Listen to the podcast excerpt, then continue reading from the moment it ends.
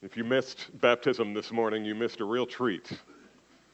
Uh, there's one amen and uh, one spiritual brother in the back there. Thank you very much. Uh, it's great. You should be on the lookout for these in the future uh, because they're really, really wonderful to come and see people and, and hear them share their testimony. And um, uh, I won't single any one of them out. It's just you guys all did a great job. And uh, we so are, are, so thankful to the Lord for what He's done in your lives. And, and some of you uh, saw that uh, miraculous change of heart take place since you've been at Calvary Bible Church, and that just warms my heart. And that's why we're here. That's why we do this, so that people will repent and believe and find the joy that is theirs in Christ. Well, the clock is already ticking, so can you just reset that for me, Josh? Yeah, thank you.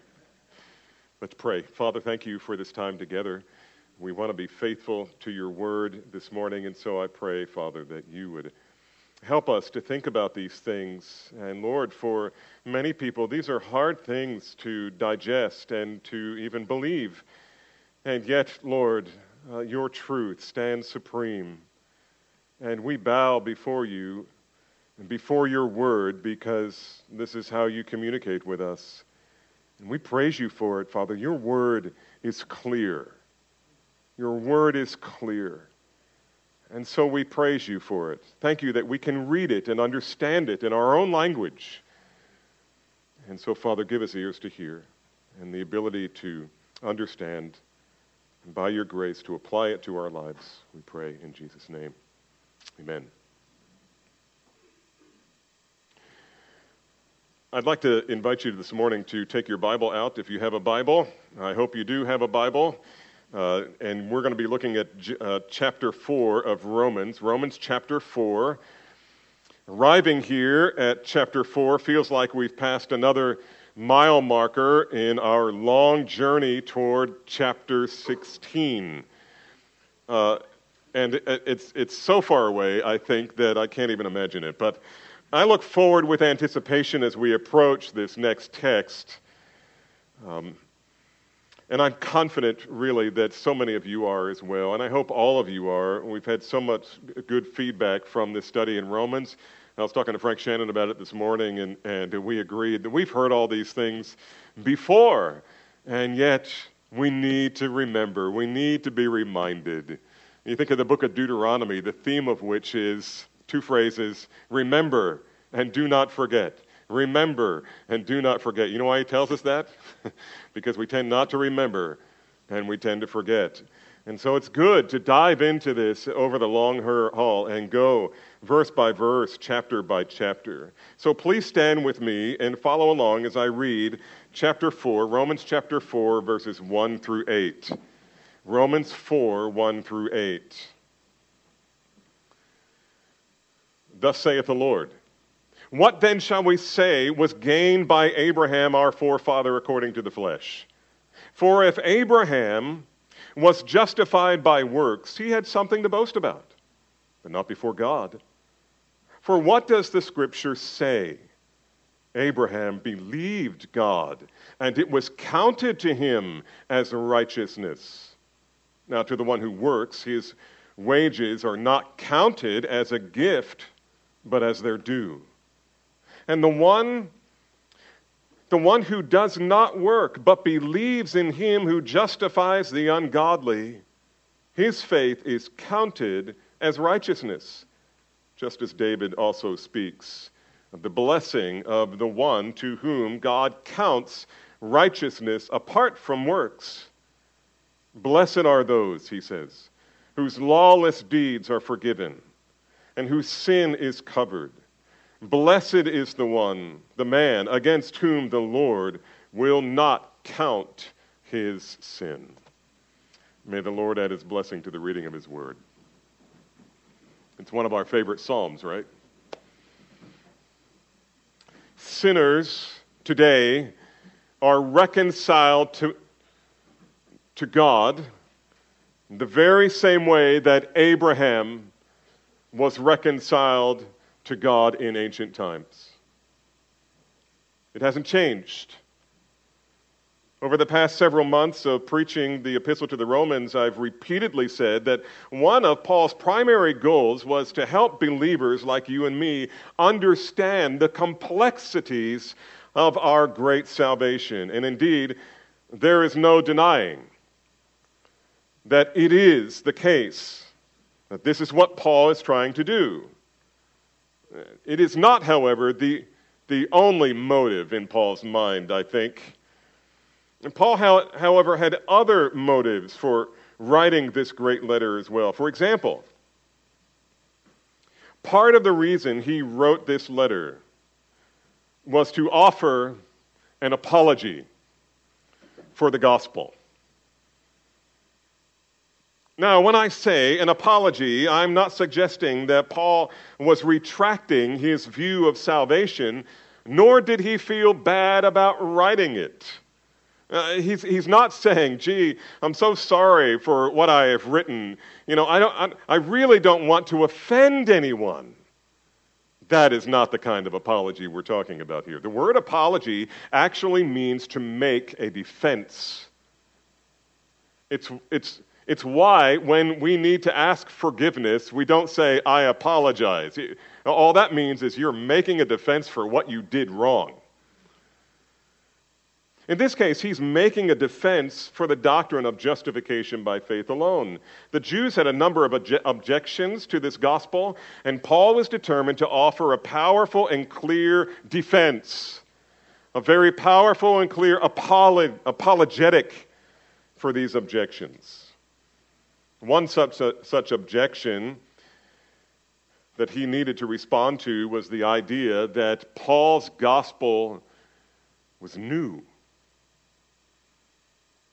And if it's new, the Jews would say, it must be contrary to Scripture. And if it is contrary to Scripture, it is false and must be rejected out of hand. And their logic is correct. If it's new, it's probably false and should be rejected. Paul's response to that is it's not new. It's not new. And we've already seen Paul respond to this kind of in a tertiary way back in chapter 3, verse 21, and you can just shift your eyes in that direction and see it. Chapter 3, verse 21, he writes this But now the righteousness of God, that's shorthand for the gospel, now the righteousness of God has been manifest apart from the law, although the law and the prophets bear witness to it. In other words, the Old Testament bears witness to justification by faith.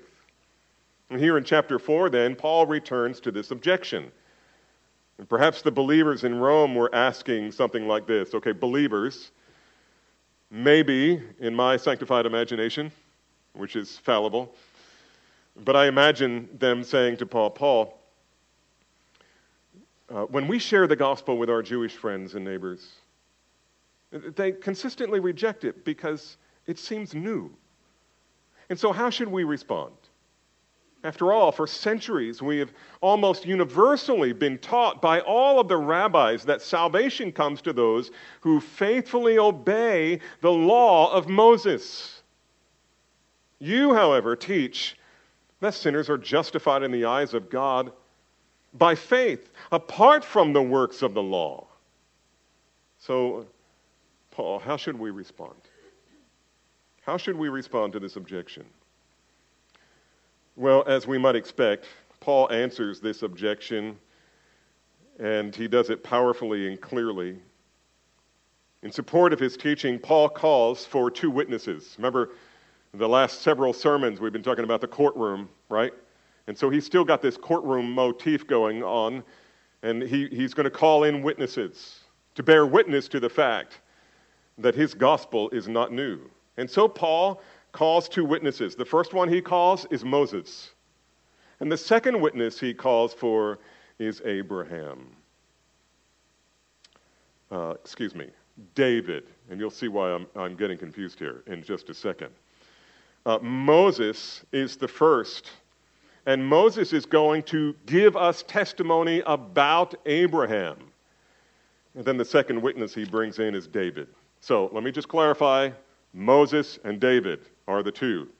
Now, I'm saying that because I pretty much muddied the waters, right? And were we talking about Moses, Abraham, or who? So, let's talk about the testimony of Moses. Notice with me Paul's words in verse 1 chapter 4. He writes, What then shall we say was gained by Abraham our forefather according to the flesh? Now, in order to understand Paul's question here, we have to glance backwards at verse 27 of chapter 3.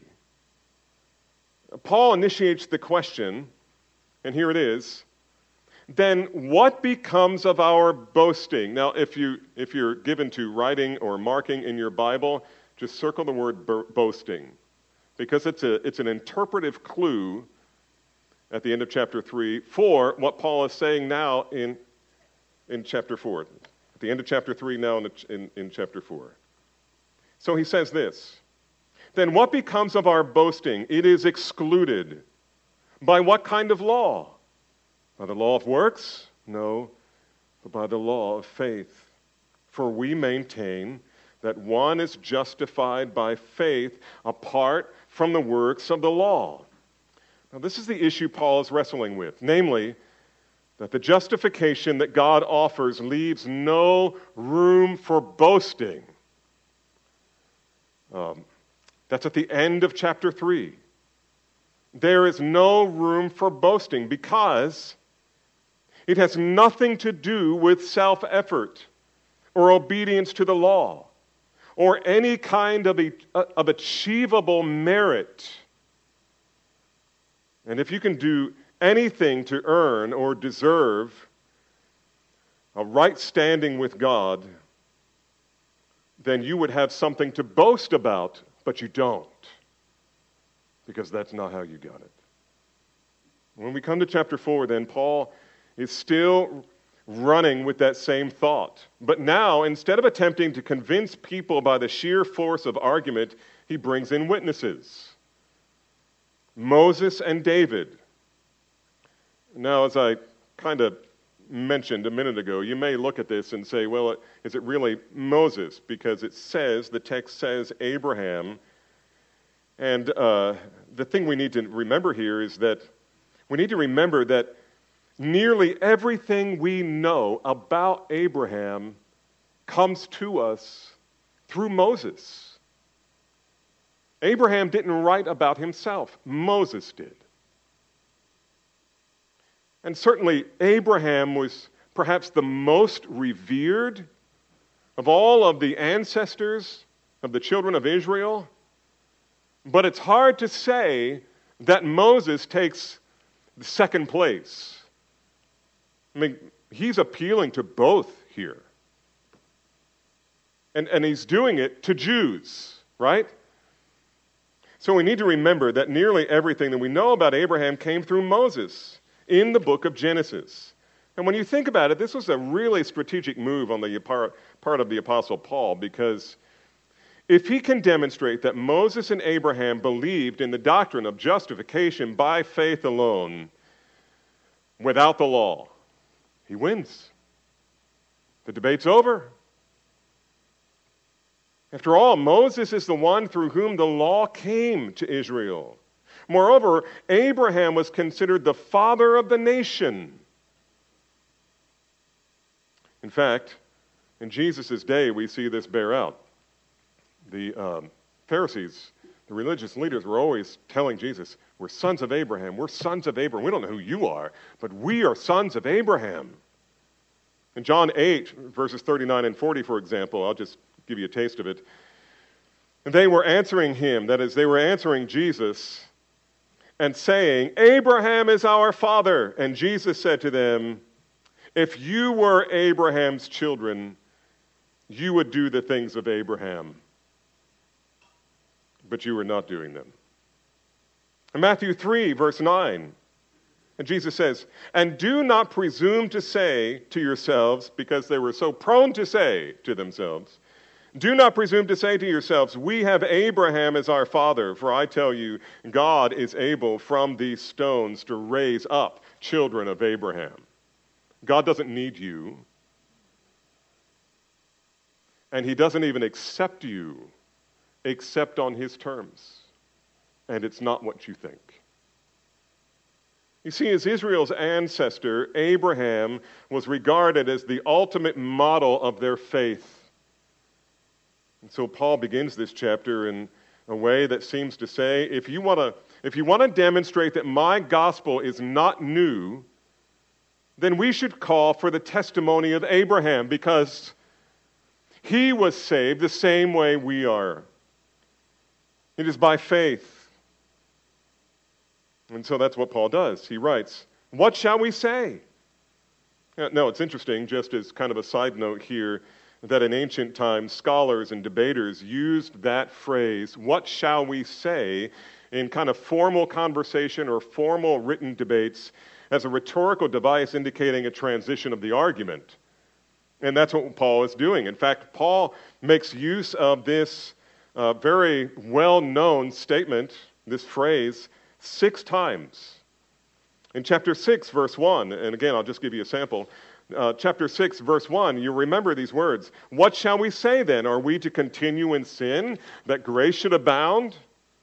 Or chapter 7, verse 7, what shall we say? That the law is sin? He's transitioning into the next topic, the next topic, the next topic. And it all builds as another argument. Or how about this famous statement? Romans 8 uh, 31. What then shall we say to these things? If God is for us, who shall be against us? Now, this is not a, a terribly important observation, but it does confirm that Paul is in somewhat of a debate.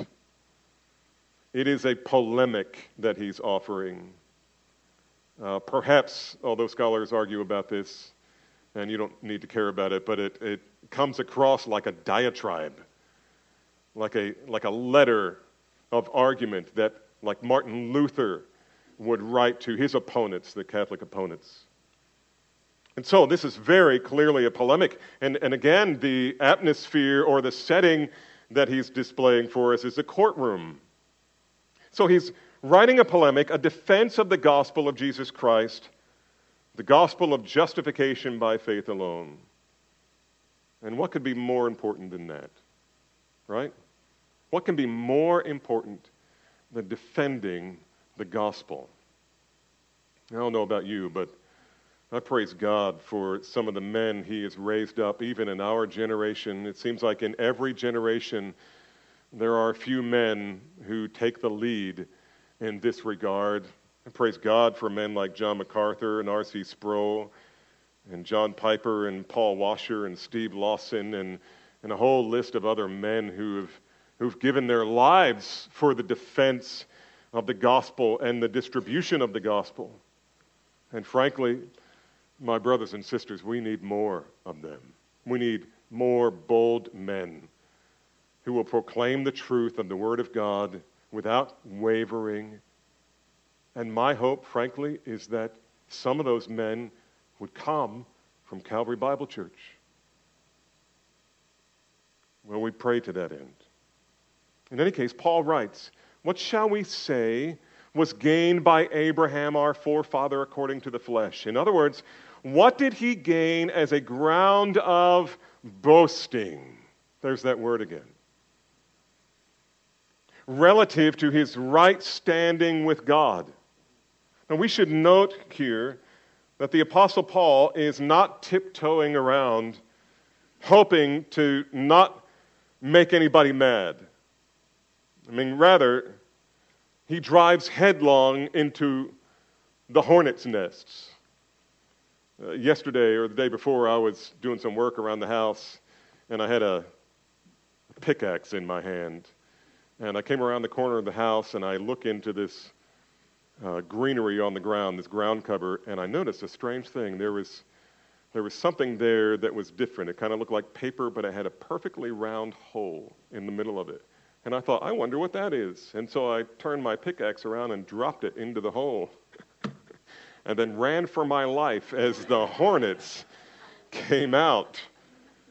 And this is what Paul the apostle did. He kind of went into synagogue after synagogue with his pickaxe and he just kind of dropped it into the hole. He is not he is not uh, playing around with these guys. He goes right after it.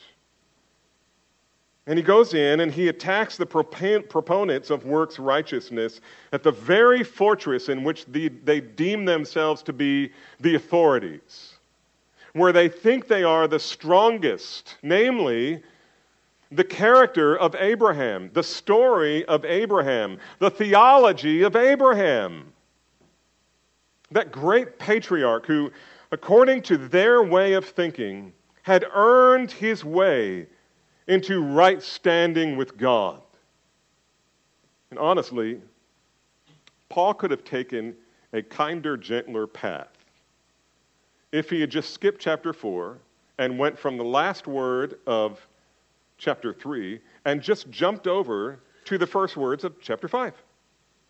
I mean, why do we need chapter 4? I mean, look at verse, uh, uh, verse 1 of chapter 5. He could have easily just skipped from that last word uh, verse 31 of, uh, of chapter 3, where he says, Do we then overthrow the law by this faith? By no means. To the contrary, we uphold the law. Switch over to chapter 5. Therefore, since we have been justified by faith, we have peace with God through our Lord Jesus Christ. Let's just keep going. Oh, no, no, no, no, no. He's going to drop the pickaxe in the hornet's nest. And so he does. He's already explained the doctrine of justification by faith alone, apart from the law. Nevertheless, this, this isn't Paul's way.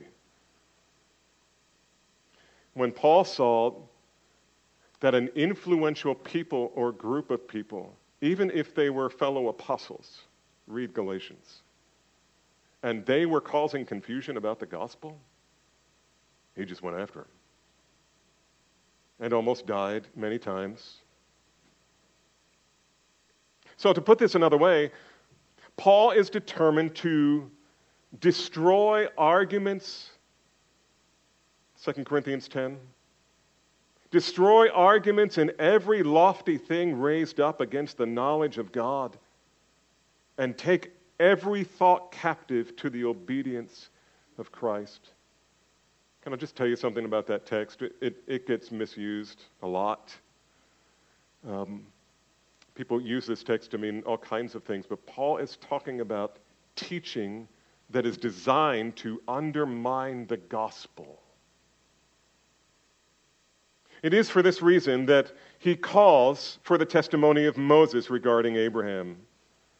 Verse 2 reads For if Abraham was justified by works, he had something, and this time it's actually in the text, he has something to boast about. There's that word boast again. And what I am arguing is that at the end of chapter 3, when he's talking about boasting, this demonstrates that he's on the same wavelength as he was in the previous chapter. And in case you didn't know, and maybe you all already know this, but the chapter titles or, and the chapter numbers, none of that is inspired. It wasn't written that way. It was written to help us so that we could talk about these things quickly. We could find those passages very quickly. But it's unfortunate sometimes when it looks like there's a break of thought, and if you try to interpret that way, you get confused. In this case, we need to remember that Paul was talking about boasting already, and now here he is talking about it again. We have no reason for boasting. If Abraham was justified by works, he had something to boast about, but not before God. For what does the Scripture say?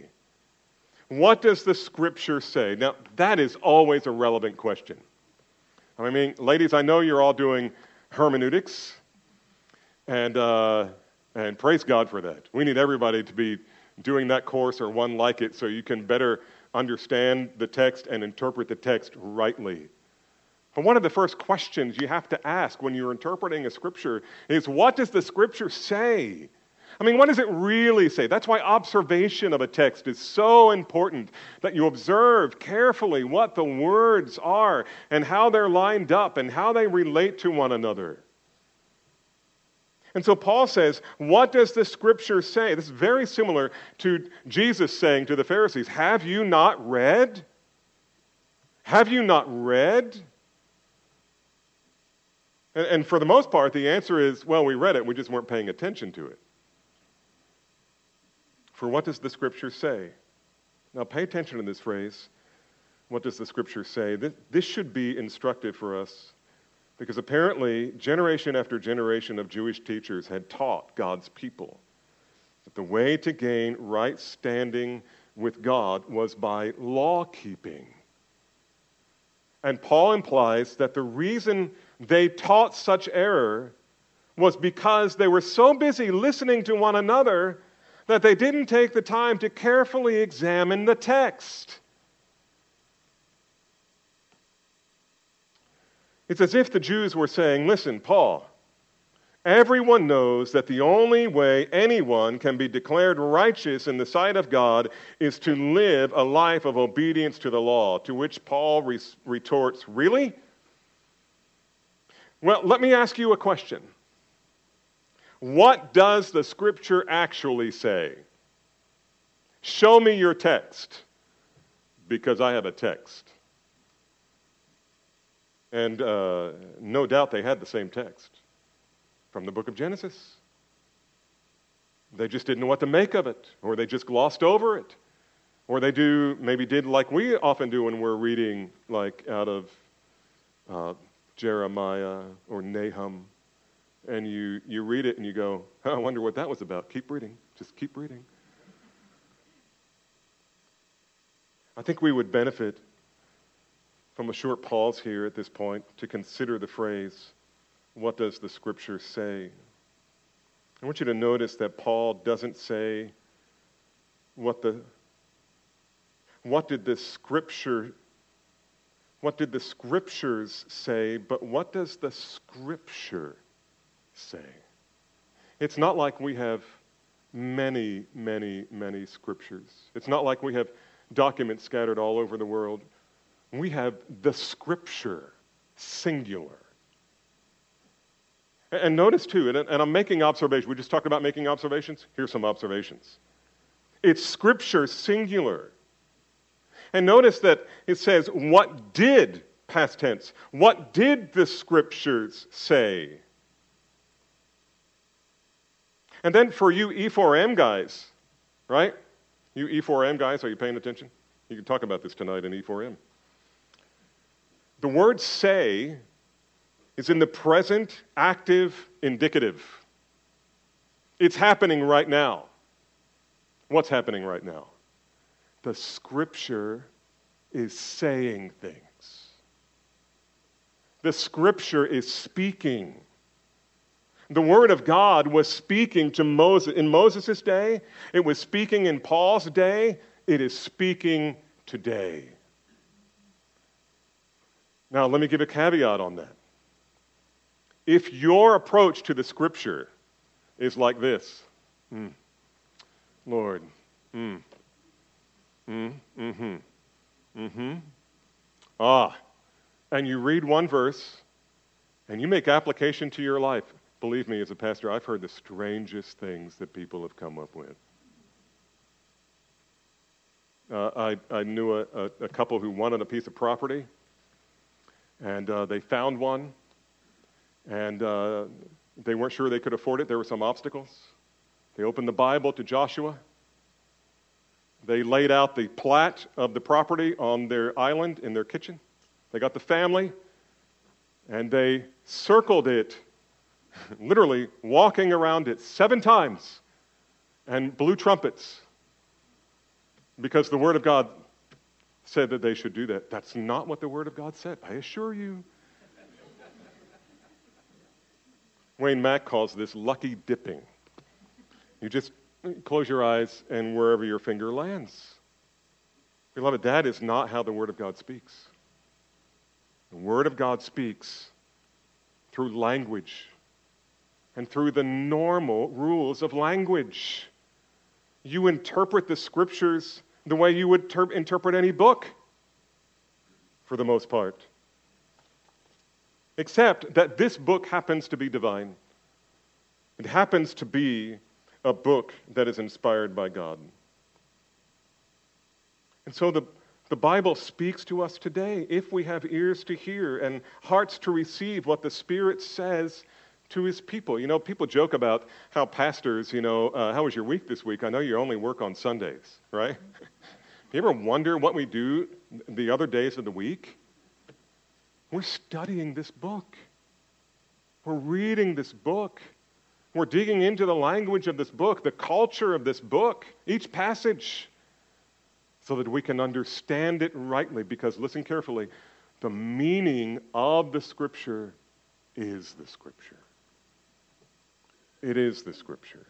So, what does the Scripture say about how Abraham was justified in the eyes of God? That's his question. Well, under the inspiration of the Holy Spirit, Moses wrote, chapter or, or verse 3 Abraham believed, and it was counted to him as righteousness. That is, he was declared by God to be right by God. And it was by faith. He believed. In other words, he was justified by faith alone. And I insert the word alone here because in Abraham's day, the law had not even been written. There was no law of God. There was no written law of God in Abraham's day. It, wasn't, it was impossible for a man to be justified by the law of God because in Abraham's day it didn't exist. And this is why in, Paul says in Galatians uh, 3.17, he writes this, this word. He says, this is what I mean. The law, which came 430 years afterward, does not nullify a covenant previously ratified by God so as to make its promise void. Now, I don't want to instruct the Apostle Paul, but I wonder why he didn't use that here in Romans. It's a great argument. 430 years went by before the law came around. And so, my Jewish friend, why do you think that Abraham was justified by law?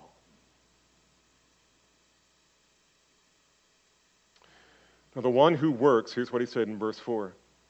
Notice what Paul says Verse 4 Now to the one who works, his wages are not counted as a gift, but as their due. We talked about that a little bit last week because Paul was talking about it. When you work on your job at the end of the week, you get paid. You don't think that's grace. You don't think that's a gift. You earned every penny of that. Now, Paul uses the word counted here a number of times. And so in, in this verse as well. Now, the one who works for his wages are not counted as a gift, but as his due. Now, the word count or counted is a really important word in this text and in this doctrine. In the Greek, it's the word logizomai. And by my count, it's used four times in this short passage. It's used 11 times in this chapter. And a moment ago, we read that Abraham believed and it was counted to him as righteousness. Counted is a bookkeeping term. It was actually an ancient banking term. It was a business term that was used in business documents for crediting payment to one's account. And sometimes it's translated in other Bible versions as reckoned or imputed. This is an important term here. And this is why Paul keeps referring to it as a gift. The important thing to see here is that righteousness was not earned by self effort or law keeping. Rather, it was counted, or it was imputed, or it was reckoned to him as a gift from God received by faith. Faith is not a pre salvific work, it is simply the empty hand that accepts or receives the gift of God. And all of this is grounded in the testimony of Moses about Abraham. So, what is that testimony? Well, you may remember in Genesis 15 in that whole context there, Abraham had defeated certain kings who were against him. In Genesis 14, we find Abraham wondering if those kings were going to come back and attack him and his family, his people, his growing family, his tribe. And he was concerned about that. And in the midst of that, God appears to him. And God says to him, Abraham, I am your shield, your exceedingly great reward. I am your shield and your exceedingly great reward. Thomas Watson, Watson has a sermon called Why or, or How How God is His People's Great Reward. But I won't chase that rabbit. The thing that Abraham wanted most of all, however, was not uh, land, although he was certainly collecting land. You know what he wanted? He wanted a son. He wanted a son. In fact, the Lord had already promised him a son long, long time ago. But as yet, the promise had not been fulfilled. And here's God. He comes and he says, uh, you know, I'm your shield. Don't worry. I'm your exceeding great reward. And, and it's as if Abraham says, well, that's, that's wonderful, Lord, but what about the son? He promised a son, and we're getting old. we we by then, they've gotten old. In fact, I would argue that God intentionally waited until they were way too old to have a child. It was then, at just the right time, God told him these words. He says, Abraham, look at the stars. Look at the stars so shall your descendants be. And the text says, and Abraham believed, and it was counted to him as righteousness. There was no works, there was no religious forms, there was no law to obey. It was just God coming to sinful Abraham and saying, Abraham, I made you a promise. And I'm here to tell you that I have not forgotten that promise. Do you trust me? And Abraham believed. It's interesting in the Hebrew, the word translated believe means to say amen. God gave a promise to Abraham, and Abraham responded with, Amen, Lord. Let it be. It was his faith. It was this faith that was counted for righteousness. It was not a pre salvific work. He just trusted in the Lord. And the Lord, though that is not intrinsically valuable, the Lord gave the gift of justification. We could just as well say it like this Abraham believed, and God declared him righteous as an unmerited gift apart from any works. Righteousness was not earned by the self effort of law keeping. Rather, it was counted or imputed or reckoned as a gift from God. And Moses simply received that by faith. And I think it's, it's even more beautiful in the Hebrew when he just said, Amen. Amen. And Paul summarizes then with these words in verse 5 To the one who does not work but believes in him who justifies the ungodly, his faith, his faith, his faith is counted as righteousness. His faith is counted as righteousness. I mean, what could be more welcome news to a sinner than that God justifies by faith, not by works of the law? And that's why Paul, Paul calls it, calls this message the gospel.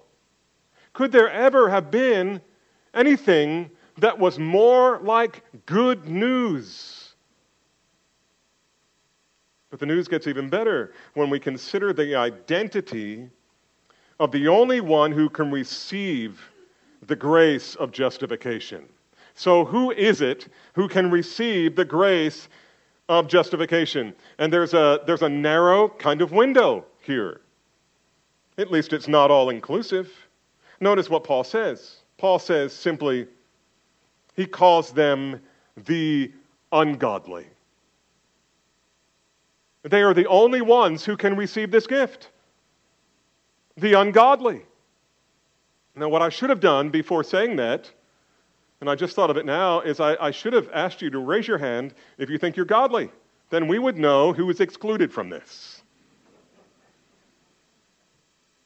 He's saying the only people to whom this promise applies are the ungodly.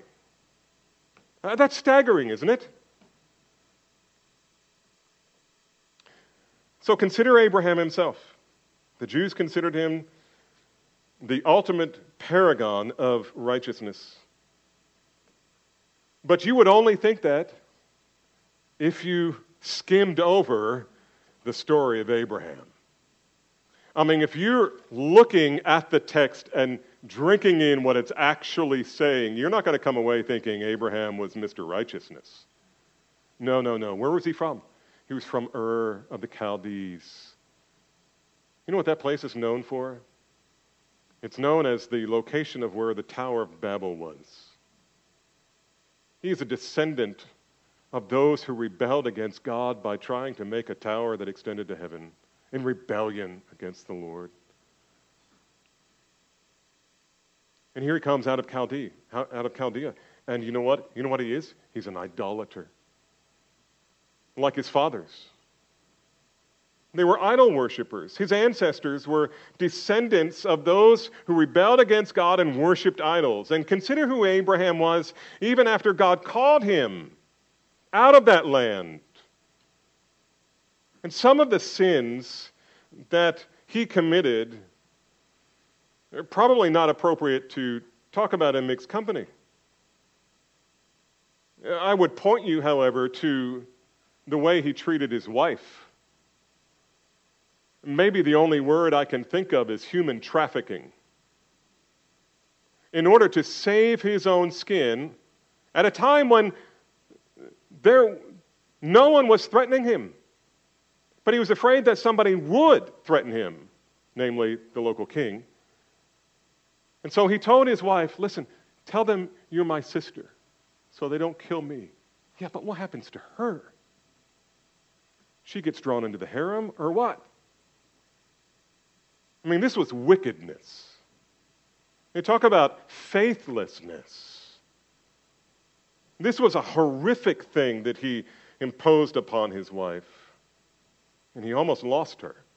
If it weren't for God's intervention and, and uh, plaguing that king, he would have lost his wife, and she may have lost her life. This was a gross sin. And it proved that though Abraham was a blessed man, that Abraham was a wealthy man, Abraham was a influential man, he was often a godless man. He was, in Paul's words, ungodly. And I suspect there are people here who hear my voice right now. Who, in your heart of hearts, you're saying, That's me. I mean, here I am at church, but I know in my heart that I am an ungodly man.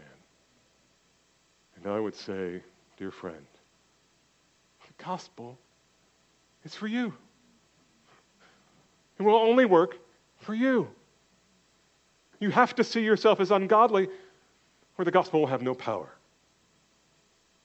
Thanks be to God that the Lord of all the earth desires to be known as Him who justifies the ungodly.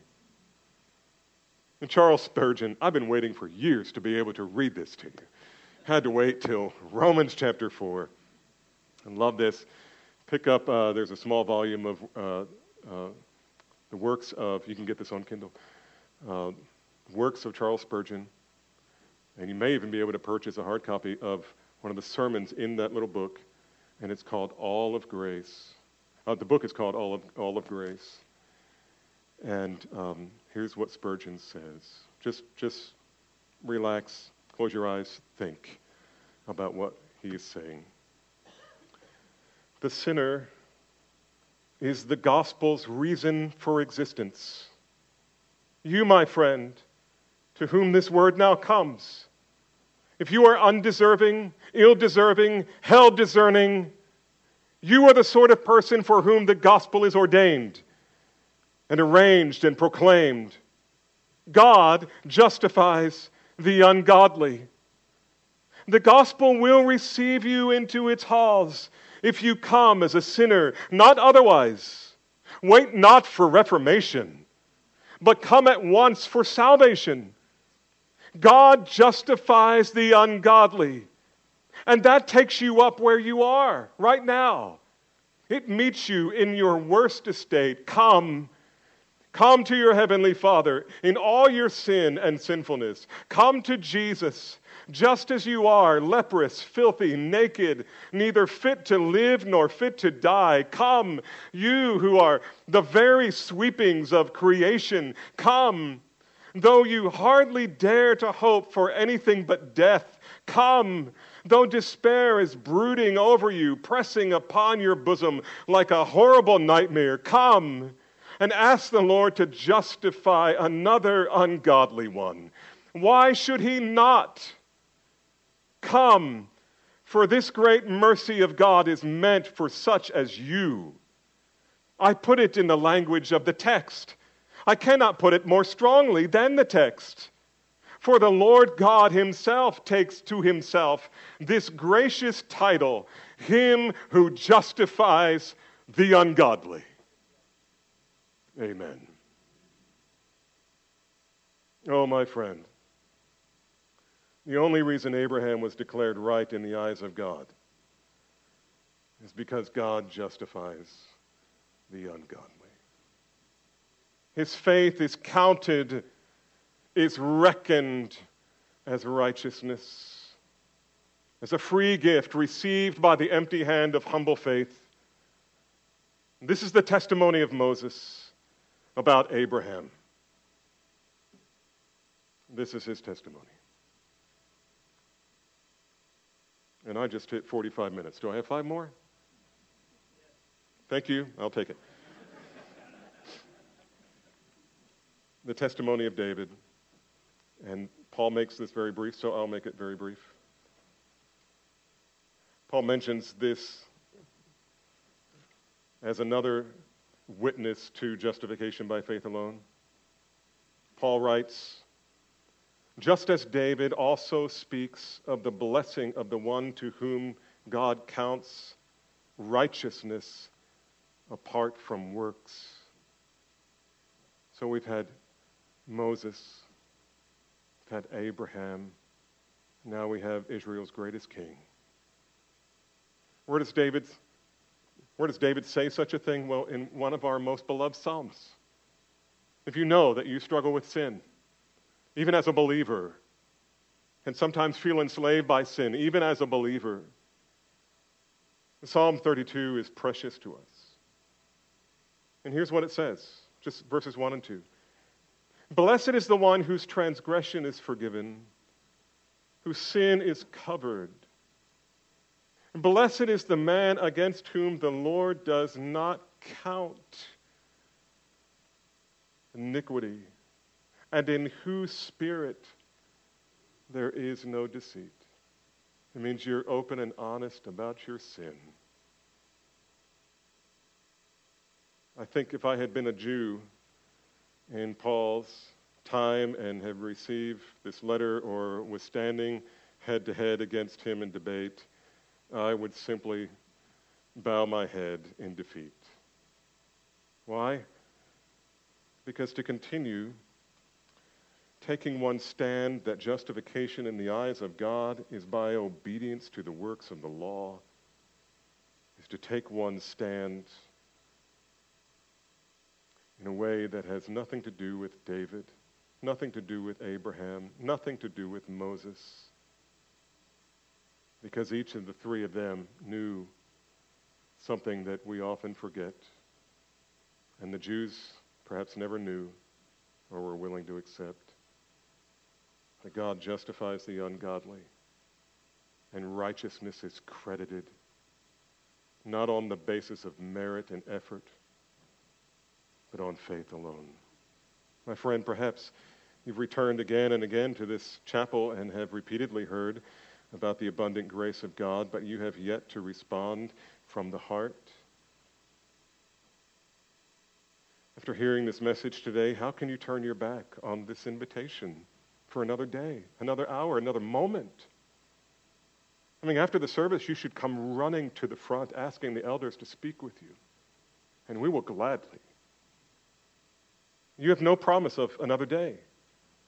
Why not come to him with all humility, renounce any godliness or any goodness or any righteousness of your own, and fly to Christ who will freely expunge all your sins declare you right with God for his great glory and for your own eternal joy. Beloved sinners, today are reconciled to God the same way Abraham was reconciled to God by faith alone. Let's pray. Lord, these things are too high and we cannot attain them. They are more marvelous than we can comprehend,